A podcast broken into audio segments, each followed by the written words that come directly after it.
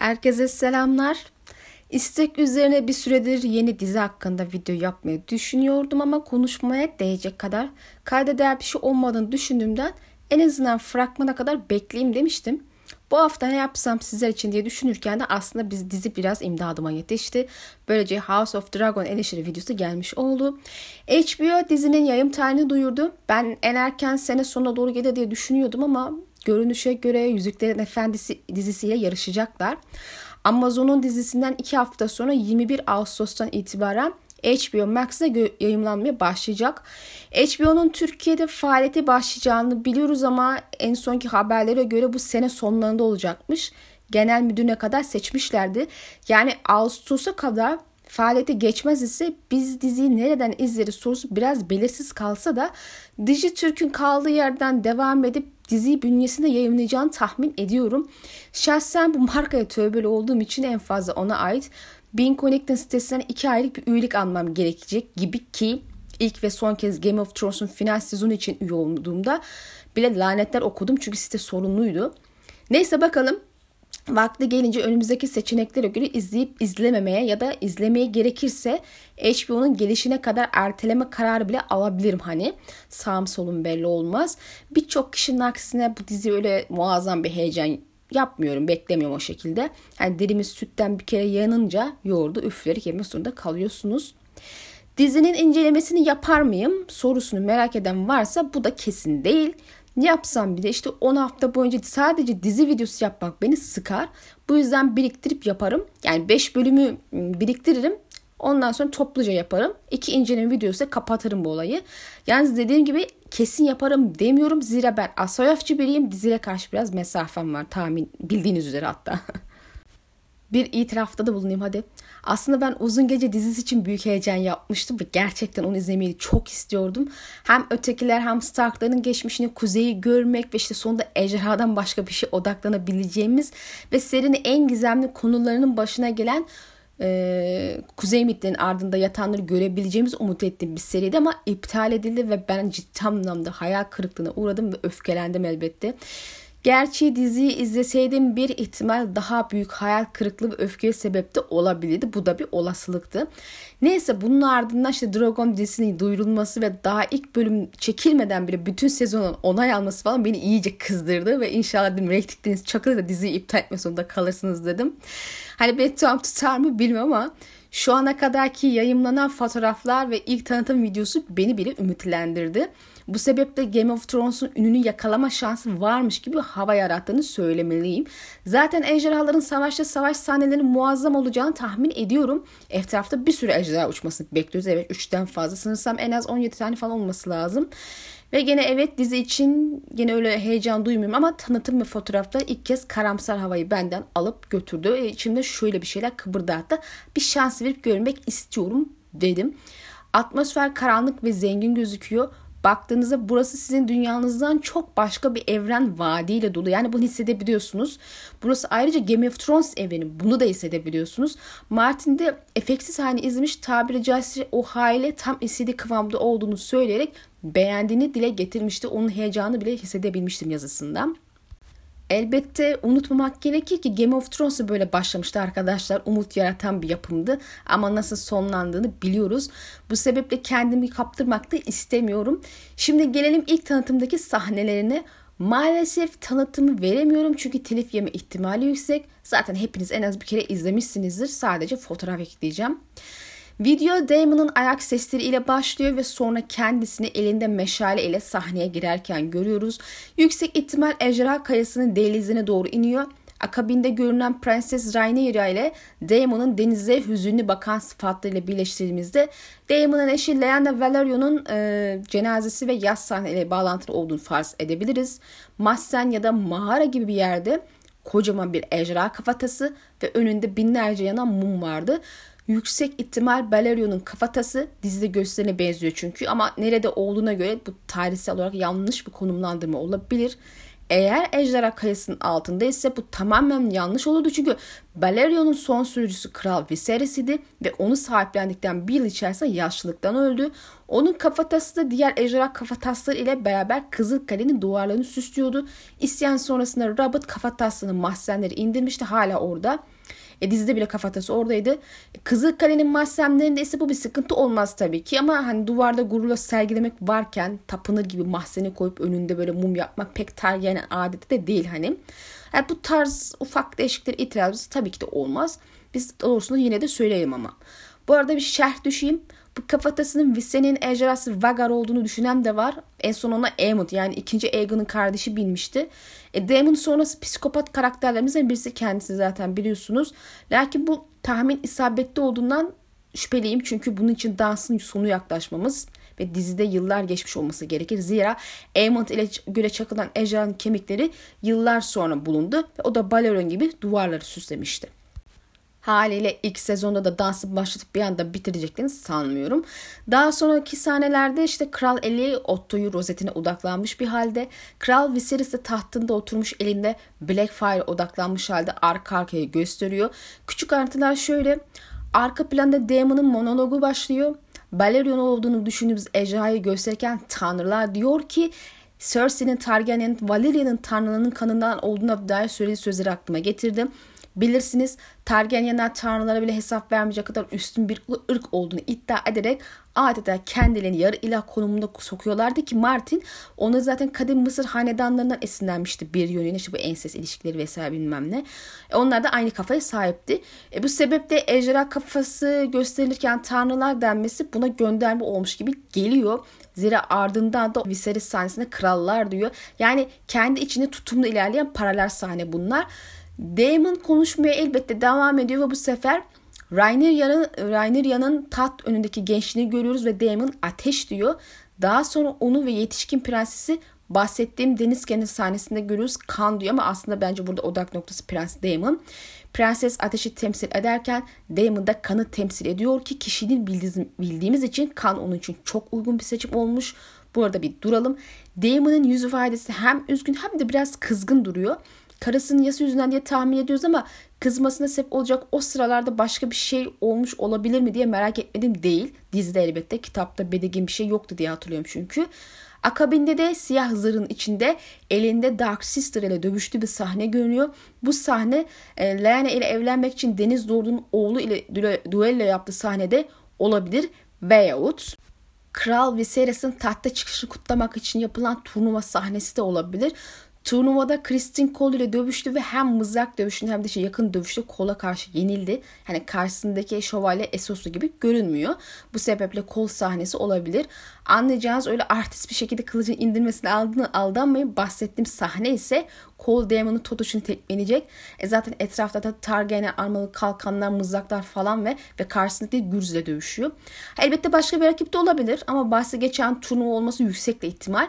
Bu da şu demek bu sahne prensesin gençliğinde geçiyor. Kolun ilk sahne çıktığı andır bu. Bu turnuva ilk bölümden bile olabilir karakterle tanıtmak adına falan. Daha sonra Valerion hanesini görüyoruz. Çok yüksek ihtimal bahsettiğim tat kutlaması zamanındaki çünkü hem bir ziyafete gelmişler hem de prenses ve gelecekte kocası e, Leonor Valerion var. İkisi de genç haliyle elbette. Daha sonra arka arkaya Daemon'un metresi Essos'lu Mizeria'yı ve elinde Game of Thrones'ta ün kazanmış Valeria Hunch ile Kraliçe Alicent'i e, tetkikler biçimde görüyoruz. Aemond'un gözünü kaybettiğini görünce öfkeden kudurmuş halde göze göz dediği sahne olabilir. Bu sahnede artık kral muhafızı olan Cole ve kral muhafızı Lord Kumandanı olan Harrod Westerling'i görüyoruz. Westerling'ler çek çok teklif sizden ya. Ah, neyse arkasından turnuva sahneni görmeye devam ediyoruz. Prenses ve muhtemelen üvey annesi Kraliçe Alicent ile yan yana. Flamalar arasında Stark arması da vardı. Genelde katılımcıların flamaları konur. Bir Stark görecek miyiz? Görmek güzel olurdu. Sonuçta Kuzeylileri ve Cregan Stark'ı göreceğiz dansta. Arkadan da şu Leonor'un kapalı bir yerde biriyle dövüştüğü sahne var. Driftmark Kalesi olabilir ama çok emin değilim. Dövüştüğü kişi de kim bilmiyorum ya da neden dövüştüğünü. Kitaplarda kendisi hakkında çok bir şey yok bu karakterin. Bu sebeple dizide kitap dışı bol sahne eklemeleri akla yatkın. Ama ölümüyle sonuçlanan saldırı dövüş sahnesi olabilir bu. Ama oğlan daha genç olduğu için sanmıyorum. Ölmeden evvel prensesin 3 çocuk doğurması gerekiyor malum. En sonunda demir taht ve prensesi görürüz. Damon arkadan bizi hayaller değil ejderhalar kralı yaptığı sözü yankılanıyor ve tanıtım sona eriyor. Şimdi eleştirilere gelelim. Tat odasının duvarları bomboş. Ejderha kafası falan hiç yok. Onun yerine tahtın sağına soluna kazık gibi bir sürü kılıç edip dikmişler düşen ölsün diye herhalde. Sansa'nın Joffrey'i itmek istediği şu sahne aklıma geldi. Onun, oradaki hani kazıklı hendeye benziyor. Acaba Aegon'un karısını delirdikten sonra o sonra o hendek yerine buraya mı atlayıp öldüğünü göreceğiz. Öyle yapsınlar bari. En azından tat yüzünden ölen masum insanları mecazen güzel simgelerlerdi. Sözüm ona kitaplardaki ihtişamlı hane benzetmek istemişler ama ben öyle çok harika buldum diye ama evet ama dikkat çekici olduğunu söyleyebilirim. E, diziler arasında tarihsel olarak da çelişkiye sebep olmuş oluyorlar bu şekilde. Hani bu kılıçlar daha sonraki yıllarda neden kaldırılmış olacak yani. Muhtemelen bu tarz ayrıntılar yapımcıların umursayacağı şeyler değil ama benim gibi ayrıntıda takıntılı biriseniz gözünüze takılır. Kostümler şu ana kadar çok iyi görünüyor. Prensesin gençliğindeki giydiği elbise özellikle hoşuma gitti. Böyle Bizans kıyafetlerine benzemiş. Mekanların görüntüleri güzel. Dediğim gibi farklı bir evrende olduğunuzu size hissettiriyorlar. Gelelim kılıçlara. Malum sadece Targaryen değil ayrıca Westeros'un tarihindeki en ünlü iki kılıcı göreceğiz. Fatih Aegon'un Blackfire'ını ve Kraliçe Visenya'nın Dark Sister'ını. Blackfire'a ejderhalı bir tasarım beklerdim. Bunda yanlarına doğru uzanmış ne olduğunu anlamadığım yavru yılan başı gibi görünen balçakları var. Kabzası genel anlamda güzel siyah en azından ama topuz kısmında ne var anlamadım. Koysan oraya üç başlı ejderha mührü. Ben olsam topuz, kabzak ve balçak kısmını çeliğe doğru e, süzülüp sarılan bir ejderha gibi tasarlardım. Kabza kısmındaki şeritler zaten hafiften öyle bir hava veriyor ama kalanı ile bir uyumu var diyemem. E bir de Blackfire bunun ismi. Yani adının hakkını veren bir görüntüsü var bu kılıcın. Ama bu HBO uyarlamasında Valile kılıçları Şam çeliğini anımsatacak şekilde tasarlanıyor. Siyah değiller. Gerçi yanlış oldu bu da. Çünkü Şam çeliği olsaydı Valile kılıçına daha çok benzerdi. HBO uyarlamasında siyah şeritte görmek için böyle gözlerinizi kısıp bakacaksınız. Hani Blackfire çeliği e, siyah ateş gibi olmalı. E Martin açıkça nasıl görünür geçmiş yıllar zaten ifade etmişti. Bunda ise kabzasındaki siyahlık dışında hiçbir şey yok. Yani dikkate değer. Yani genel olarak ortalama bir kılıçın öteye gitmemiş. John'un uzun pençesine denk bile olamaz tasarım olarak. Onu geçtim. Tyler hanesinin yürek felaketi kılıcına bile denk olamaz tasarım olarak. Niye böyle özensiz davranmışlar bu kılıçta anlamadım. Dark Sister'a gelince beklendiği gibi ince bir tasarım zira bir kadının eline uygun olması gerekir. Topuz kısmı hoşuma gitti. Bir ejderha yumurtası şeklinde tasarlamışlar. Balçak kısmında ejderha kanadını anımsatan bir tasarım. Yani Blackfire'ın aksine ben bir ejderhaya aidim diyor. Özellikle Dark Sister başarılı bir tasarım diyebilirim. Beğendim. En azından bu kılıcı gördüğünüzde Targaryen hanesine ait olduğunu anlarsınız. Ama Blackfire için aynı şeyi diyemem. Şimdi gelelim en civcivli kısma karakterler ve oyuncu seçimleri. Oyuncu seçimleri başladığından beri en çok konuşulan ve eleştirilen kısım bu oldu. Rhaegar Targaryen'in seçimdeki hayal kırıklığı kaldığı yerden devam ediyor. Hayranlar bu konuda ikiye bölünmüş durumda. Bir kısım oyuncu seçimini beğenmez iken diğer kısım kabul edebilir buluyor hatta beğeniyor. Ben elbette kendi fikirlerimi ifade edeceğim başkalarının ne düşündüğünü değil. Genel olarak beğendiklerim olsa da oyuncu seçimlerinden çok memnun kaldığımı iddia edemem. En azından Valerialı karakterlerin oyuncularından bazılarından pek memnun kalmadım diyeyim. Sadece oyuncu seçimi de değil demek e, istediğim yani makyajları berbat yani bazılarının. Yani sadece oyuncu olarak bakmamak lazım. Hani Valerialılar genel olarak güzellik olarak öne çıkan dikkat çekici olan bir halk. Menekşe mor gibi gözleri var, değişik renkleri var. Ve gümüşü ya da işte platin sarısı saçları sahip olan bu halkın erkekleri de kadınları da güzel yakışık olarak ifade edilir. Hatta erkekleri daha güzel bile denebiliyor. Zaten biraz da bu sebeple kendilerinin özel ve üstün bir ırk olduğunu öne sürerler. Sadece ejderha bindikleri için değil, dış görünüşü onların ejderha kanlarının dışa yansımış halidir. Biz bunu dizide tabii ki de göremiyoruz. Aslında bu Game of Thrones'ta Emilia ile başlayan bir eleştiri konusudur. Lens takılmaması ve işte kaşlarının siyah bırakılıp boyanmaması yüzünden Valeria'da görüntüsüne aykırı olarak resmedilmesinden birçok kitap hayranı rahatsız oldu ve üstüne bir kısımda oyuncunun performansını çok beğenmeyince de işte eleştiri yıllarca sürdü. Ben bu evrene diziyle başladığım için bu ailenin nasıl görünmesi gerektiğini bilmiyordum. Bu sebeple bu tarz ayrıntılar gözüme takılmadı. Yani kitapları herhalde 6. sezon sırasında falan okumuştum. Yine de Viserys ve Daenerys'i oynayan oyuncular ve makyajlar benim için yeteri kadar iyiydi. Yani bu aile diğerlerinden farklı bir görüntüye sahip deyip Orta Dünya'nın elflerine benzetmiş sevmiştim. Elbette sonra kitapları okuyup öğrenince tersliği gördüm ama hani göz bir kere oyuncuya alışmıştı. Ama dediğim gibi bence ufak tefek şeyler dışında makyajları da başarılıydı. Hani genel olarak bazı Targaryen karakterlerine baktığımızda dizide elf varis seviyesinde bir oyuncu seçimi olmamış. Hani yanlış da anlama olmasın ben oyuncular çok çirkin falan demiyorum.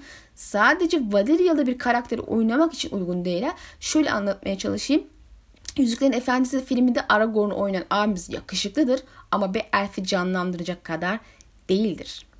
Şöyle de söyleyeyim. Hani Kristen Cole ve Alison Hightower'ın yanında bazı karakter e, bazı Valeriyalılar bayağı sönük kalacak gibi görünüyor. Dış görünüş olarak yani. E, bu da tabii Valeriyalıların ejderha sürmesi dışındaki dikkat çeken ve e, kendilerinin işte işte dış görünüşümüz e, söylediklerimizin kanıtıdır, işaretidir e, iddialarını özelliklerini ortadan kaldıran bir durum olmuş. Yani evrenin yapısını birazcık şey yapmışlar, sallamışlar diyelim. Yine de bu kısma çok mu takılmak gerekir? Birebir kitaptaki gibi oyuncu seçilmez için izlenmez mi? Hikayeyi mahvet eder derseniz hayır öyle bir şey olmaz elbette. Özellikle de ayrıntılı çok umursamayan izleyici kitlesi için en önemli ayrıntı bu. Evet benim gibi ayrıntıya takıklar için biraz hayal kırıklığı oldu ama çok da önemli değil. Oyunculuk çok iyi bir seviyedeyse o durumda gözler alışır ve biz oyunculukla ile büyülenerek diziyi izleriz. E, Matt Smith Damon'ı canlandırıyor kaşların neredeyse yok denecek seviyede olması siyah kaş sendromundan bizi kurtarıyor ama hani Damon'ın kişiliğini düşündüğümde kafamda Matt abi bana fazla e, şirin ve sempatik duruyor. Hani belki de sürekli olarak aklımda böyle doktor karakteriyle kalmış olması yüzünden olabilir. Ama kendisi gerçekten çok iyi bir oyuncu bence. Bu sebeple Damon'ı başarı ile canlandırabileceğini düşünüyorum. Öyle umut ediyorum. Yani şunu söylemem gerekir ki her ne kadar hikaye Kraliçe Rhaenyra'nın taht hakkı üzerine başlattığı bir savaş konu ediniyorsa da yüksek ihtimal diziyi sıtlayıp götürecek kişi Daemon karakteri olacak. Yani kim ne derse desin dizide ana başrol Damon olacak gözüküyor. Bu sebeple bu karakteri seçerken oyunculuk seviyesini önde tutmuşlar ve Matt'te karar kılmışlar. Matt abi bizi hayal kırıklığına uğratmaz herhalde. Kral Viserys'in tam görüntüsünü paylaşmışlar ve ben uyuz oldum. Evet yani bir çeşit siyah kaş sendromuna tutuldum arkadaşlar. Kimse de kusuruma bakmasın yani abartıyorsunuz falan demesinler. Ya abartmıyorum ya. Karakteri canlandıran Paddy'ye bildiğin sadece peruk takmışlar. Adına Valerialı demişler. Tabi zaten platin sarısı saç olan herkes Valerialı olmaya yetiyor öyle mi? O halde Hawk Tower ve Den hanesinde de Valerialılar varmış der geçeriz. Yani Paddy'nin yüzüne gram böyle Valerialı makyajı yok bir yönde. Kaşlar siyah tamam hani ona alıştık. Siyah kaşlara biz alıştık. Ya sakallar bildiğin siyah ya o siyah sakalı var herif adamın. Beyaz birazcık böyle beyaz kısımları mevcut o kadar. Yani saçlar platin sarısı sakallar siyah. Şaka gibi bu kadar sırıtır. Yani ben perik takıyorum doğal sarışın değilim diyor bağırıyor. Ya adam safkan vadiryalı mı yoksa melez mi belli değil. Cidden baştan sona rezalet. İnsan ya tıraş yapar ya da ne bileyim o sakalları boyar bu kadar zor olmaması lazım ya. Yani sustukça içine ediyorlar diyeceğim ama yıllardır eleştirdiğimiz bir konu adamların gram umurunda değiliz arkadaşlar. Hiç umursamıyorlar. Kulakları tıkamışlar, duymuyorlar. Duysalar algılamıyorlar. Bizi sinir olduğumuzda konuştuğumuzda kalıyoruz. Zaten bunlar kitap okuyucularına falan yönelik hareket etmiyor. Tamamıyla HBO bence zamanında işte Game of Thrones'un finalinden dolayı yetişkin abonenin %51'ini falan kaybetmişti. Onu geri kazanmak için uğraşıyor. O yüzden bol bol e, açık sahnede göreceğimizden eminim. Gelelim asıl eleştiri konusuna Valerion Hanesi. Valerion Hanemizin aile resmine baktığımızda tanıtımda onları ilk gördüğümde izlenim şuydu. Karizma. Çok havalılar ya. ve altın siyah renk uyumu ve o beyaz zenci saç örgüsü saçlarıyla kesinlikle dikkat çekici olarak dizide yerlerini alacaklar. Hani e, Targaryenlerden daha dikkat çekici, makyajları daha iyi ve farkları farklı gözükleri kesin. Ama başka bir evrende olsaydı bu ailenin varlığından çok memnun olurdum ve muhtemelen favorim olurdu. Zansa zaten Valerion'a favorilerimden biri. Valerion hanesi serideki 3 Valerian haneden biriydi. Biri. E, Valerion'ın alayı daha evvel bahsettim. Görünüşe sahipler. Oysa dizide e, bu Valerionlar siyahlardan oluşuyor. Taçsız kraliçemiz sadece beyaz o da doğal zaten. Annesi Baratheon, babası Targaryen. Herhalde benim için en büyük hayal kırıklığı yaratan bu aile oldu biraz. Özellikle Deniz Yılanı. Ona ayrı bir ilgi duyuyordum çünkü. Oyuncu belki çok iyidir. Evet çok zevkli bir performans sunabilir. Ona hiçbir lafım yok. Muhtemelen adama övgüler dizeceğim zaten. Lakin bu evrenin de bazı gerçekleri var ve bir hayran olarak onlara azami seviyede uyulmasını talep etme hakkına sahibim. Ben bir hayran olarak bu evrene zaman, enerji, duygusal ve maddi olarak yatırım yapıyorum. HBO da benden bunu dizi içinde yapmamı bekliyor ve o halde benim isteklerimi göz önünde tutması lazım. Önümüze kendi istediği gibi bir yemek pişirip atarak al bunu ye demesi kabul edilebilir bir şey değil. Yani biz hayran olarak bu evrende HBO yapımcıları ve senaristinden daha uzunuz Martin'den sonra. Bu sebep biraz bizim sözlerimiz ve eleştirilerimizi dikkate almaları gerekir. Ama dediğim gibi gram umursadıkları yok. Cidden bunu çok e, sezemiyorum umursadıklarına dair. Umursasalar da bu kadar tepki, umursasalar zaten bu kadar tepki yap, alacak şeyi yapmazlar hayranlar tarafından. Basit bir makyaj meselesine bile dikkat etmiyorlar. Böyle isimler diyor. Hoş değil, hiç değil. Dediğim gibi sadece izleyici dizi kitlesine yönelik hareket ediyorlar. Kitap bizim gibi kitap hayranlarına kayla aldıkları falan yok.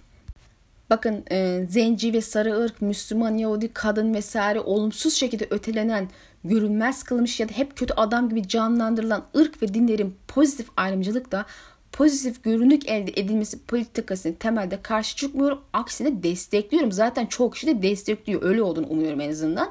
Ama bunu uygulama şekli için doğru bir yöntem kullanılmaz ise o zaman karşıda bir iticilik yapıyor. İşte her diziye bir eşcinsel karakter, bir kişiye zinci, zenci, bir tutam işte çekik gözlü, üstüne azıcık tuz biber olsun diye feminist bir kadın alın size yemek. Böyle olunca insanın midesi bulunuyor elbette ve hiç de pozitif bir ayrımcılık olmadığı gibi. Amaca da hizmet etmek yerine aksine antipati yaratıyor ve insanı bıktırıyor. Göze sokmak için bu kadar uğraşmak politik doğruculuk mantığıyla her şeyin içine etmek iyi bir şey değildir. Çünkü amaca zarar verir. Merak ediyorum bu piyasada gizli bir demir yumruk mu var da herkes her dizide bu şekilde politik doğruculuk yapması için zorluyorlar. Yani yapmazsanız sizi bu piyasada yaşatmayız mı diyorlar. Yani bu politika kesinlikle ortak anlaşmalı bir şey. Bunda karar kılmışlar. O bariz ama zorla mı merak ediyorum. Çünkü bu genel olarak izleyenin çok tepkisini çeken bir şey ama piyasada bunu yapmaya hala devam ediyorlar. Anlamıyorum. Aslında zenciler hiç de görülmez ve sürekli olumsuz gösteren bir millet. Tam öylesi de var da ben genel olarak konuşuyorum. Yani böyle bence görünürler. Ve bu çok iyi bir şey. Ama son yıllarda bilhassa yılların işte süper kahramanlarını ya da işte bu tarz serilerin karakterlerini siyah oyunculardan seçiyorlar. Hatta çifte olsun diye de siyah kadın seçiyorlar. Misal Apple'ın Vakıf serisi dizisinde böyle bir durum olmuş diye okumuştum. Kitapları okumadım ama okuduğum bir eleştiride kitaplarda erkek olan 3 karakterim dizide kadın olarak değiştirmişler. En az ikisi siyah elbette. Aslında bu siyah çabası biraz da şu gerçek gözler önüne seriyor gibi geliyor bana. Bu süper kahramanların çoğunu ya da işte fantastik bilim kurgu serilerinde, serilerinde başrollerin ana karakterlerin çoğunu hep beyaz batılılardan oluşuyor. Tamam bu yazarları eleştirmemiz gereken bir noktadır. Sonuçta sokağa çıktığında her gün binlercesini görüyorsun. Bazıları komşum ve arkadaşın neden eserlerinizde başrollerde öne çıkan siyah ve benzeri ırklardan da karakter eklemiyorsunuz. Ama bence bunun çözümü de uyarlama yapınca karakterleri değiştirerek evrenin temel yapı taşları oynamak değildir. Yani şöyle düşünün. Black Panther'in beyaz oyuncu tarafından canlandırıldığını ya da işte e, Afrika tarihindeki efsane bir kralın beyaz olarak canlandırıldığını hayal edin. Bu da kabul edilebilir şey değil. Biz hepsine tepki veririz, veriyoruz. Çünkü biz hayranlar o serileri o şekilde tanımadık. Ya biz evrenimize sadık kalınmasını meselesine aşırı derecede takıntılı insanlarız. Bence insanlar e, hayranların bu takıntısını anlayamıyorlar. Dragon dizisine dönersek zaten ekleme çıkarma yapıyorsunuz hikayede. Bari doğru yapın işi. Azıcık kafanızı çalıştırın. Evrenin dinamikleriyle oynamayı bırakın. Siyahlardan oluşan bir aileyi öne mi çıkarmak istiyorsunuz? Tamam gayet de iyi olur. Bu evrende yaz adalılar gerçeği var. Kullanın bunu. Misal topraklarda sürgün, yaz adalı prens gibi bu dönemde de sürgün edilmiş bir nevi Mendele ailesine, ailesine benzer Westeros tarafından himaye edilmiş atası sürgün prens olan bir aile eklensin. Yaz adalı bir aileyi getirin. Seldigarların yerine koyun. Onları muhtemelen göstermeyecekler dizide. E, Velaryon ile de bir evlilik yapmış olsun. Buradan da bir ittifak olur işte siyahlar, siyahlar tarafı için. Deniz gücü vesaire. Oradan yürürsün. Ondan sonra ailenin başındaki lordu da öne çıkartın. Dansın sonunda da aileyi yok edin. Alın size mis gibi evrenle uyumlu bir siyahlar ailesi. E, Game of Thrones dizisi ile de çelişki olmaz. Aile yok olduğu için. Hani Strong'lar dışında e, yok olan bir aile yoktu galiba Danson'da yanlış hatırlamıyorsam. Hani bu yazada haneyi de yok edince Dansın Savaşı'nın korkuşunu göze önüne anlatan simgesel başka bir anlatım olur diye düşünüyorum. Tamam böyle de eleştirecek kişi olurdu. Ters olarak işte böyle bir şey hala gelmedi falan filan diye. Ama Valerialı olan Valerionları siyah dönüşmekten daha az eleştiri alırdı. Ve bence hikaye gerçekten güçlendiren, zenginleştiren güzel bir ekleme olurdu. Şahsen hikaye geliştirecek değişiklikler asla hayır demem. Bu da zaten ister istemez kaçınılmaz bir durum. Böyle yapın bari yani bir şeyi de. Ama yok çok bilmiş beyzadelerimizin aklına böyle şeyler gelmez. Evrene hakim değiller ki. Yani muhtemelen dediğim tarzda bir yaz adalılardan oluşan aile bu görüntü ile birçok kişinin favorisi olurdu. Ha bence gene olacak ama e, demek istediğimi anladınız. Martin zamanda siyah Valerialı mı yapsaydım diye düşünmüştü diye hatırlıyorum. Ke- keşke ekleseymiş ya. en azından bugün bunu konuşuyor olmazdık. Hani Valerionlar beyaz olanlarda olsa dahi en azından siyah Valerialı var. Bu değişikliği yutarız derdik. Ama böyle bir şey yok. Bu sebeple çok yutamıyoruz. Yani kimse de kusura bakmasın. Politik doğruculuk yapacaksa biraz uzağımıza yapsınlar. Bir diğer politik doğruculuk kurbanı karakterimiz de Meyzera. Namı diğer beyaz solucan ama hiç ilgisi yok elbette. Bacımız esper bir uzak Asyalı. Herhalde Esos'tan gelince çekik okusun dediler. Çekik olmasında pek bir sakınca yok da esmer olmasında sıkıntı var. E, yayınlanan son fotoğrafta e, büvet ağacı gibi beyaz bir cübbe giydirmişler. Herhalde beyaz solucan lakabı varsa dizide sürekli bunu giymesi yüzüne olacak. Çünkü kitapta kırmızı giyiyorduk. Ama kadını bari süt kadar soluk tenli falan yapsaydı makyajla falan. Cübbe gerekmezdi o zaman. Yani uzak Asya kadınlara beyaz saç falan da yakışıyor yani. Böyle tarih fantastik filmlerde izledim kaç kere çok güzel oluyor. E, Mizeri aslen Listornu ve eski kanın yani Valerica'nın güçlü aktı karakterlerden biri. Yani özel Valeria kökenli biri neyse zaten dizide gerçek Valerialı yok. Sonuçta siyah sakallı bir kralımız var e, Targaryen. Ana karakterler bile öyleyse küçük bir karaktere takılmak çok gereksiz olur. Bir de Aemon'da oynayan Yuwin ve Michelle'den bahsedelim. Bu çocuk Last Kingdom'da kralın piçini oynamıştı. Şirin bir oğlandır. Bu sebeple Aemon'da nasıl canlanacak emin olamadım ama çene yapısı Mete benziyor. Hani iki karakter de ailenin psikopatları olduğu için oyuncu seçiminde karakterlerin birbirine benzemiş benzemesini istemiş olabilirler diye düşünüyorum ama dediğim gibi bu iki oyuncu da gözüm hep böyle şirin gelen tipler. Hadi demin hadi oyunculuk ile kotarır da Matt ile Yuni sadece Last Kingdom'da izledim ve genç biri. Hani manyak Eamon'ı canlandırabilecek göreceğiz. Son söylemek istediğim Otto'nun bir sahnede fotoğrafını yayınlamışlar arkadaşlar. Ekrana bırakıyorum resmi. Görür görmez aklıma Tormund geldi. Ya sizce de burada Tormund'un babasına benzememiş mi? Otto dev felaketi sanki. Adamı yanlış yerde değerlendiriyorlar bence. İşin şakası tabii. Bu arada sandığımdan daha fazla şey varmış konuşacak. 30 dakika falan yani 30 dakikaya yakın bir şey oldu video. İnşallah keyif almışsınızdır. Siz de diziyle ilgili genel fikrinizi paylaşın lütfen. Ayrıca herkesin Ramazan ayını en içten dileklerini kutlarım. Hayırlara vesile olur inşallah. Bir sonraki videoda görüşmek dileğiyle Allah'a emanet olun.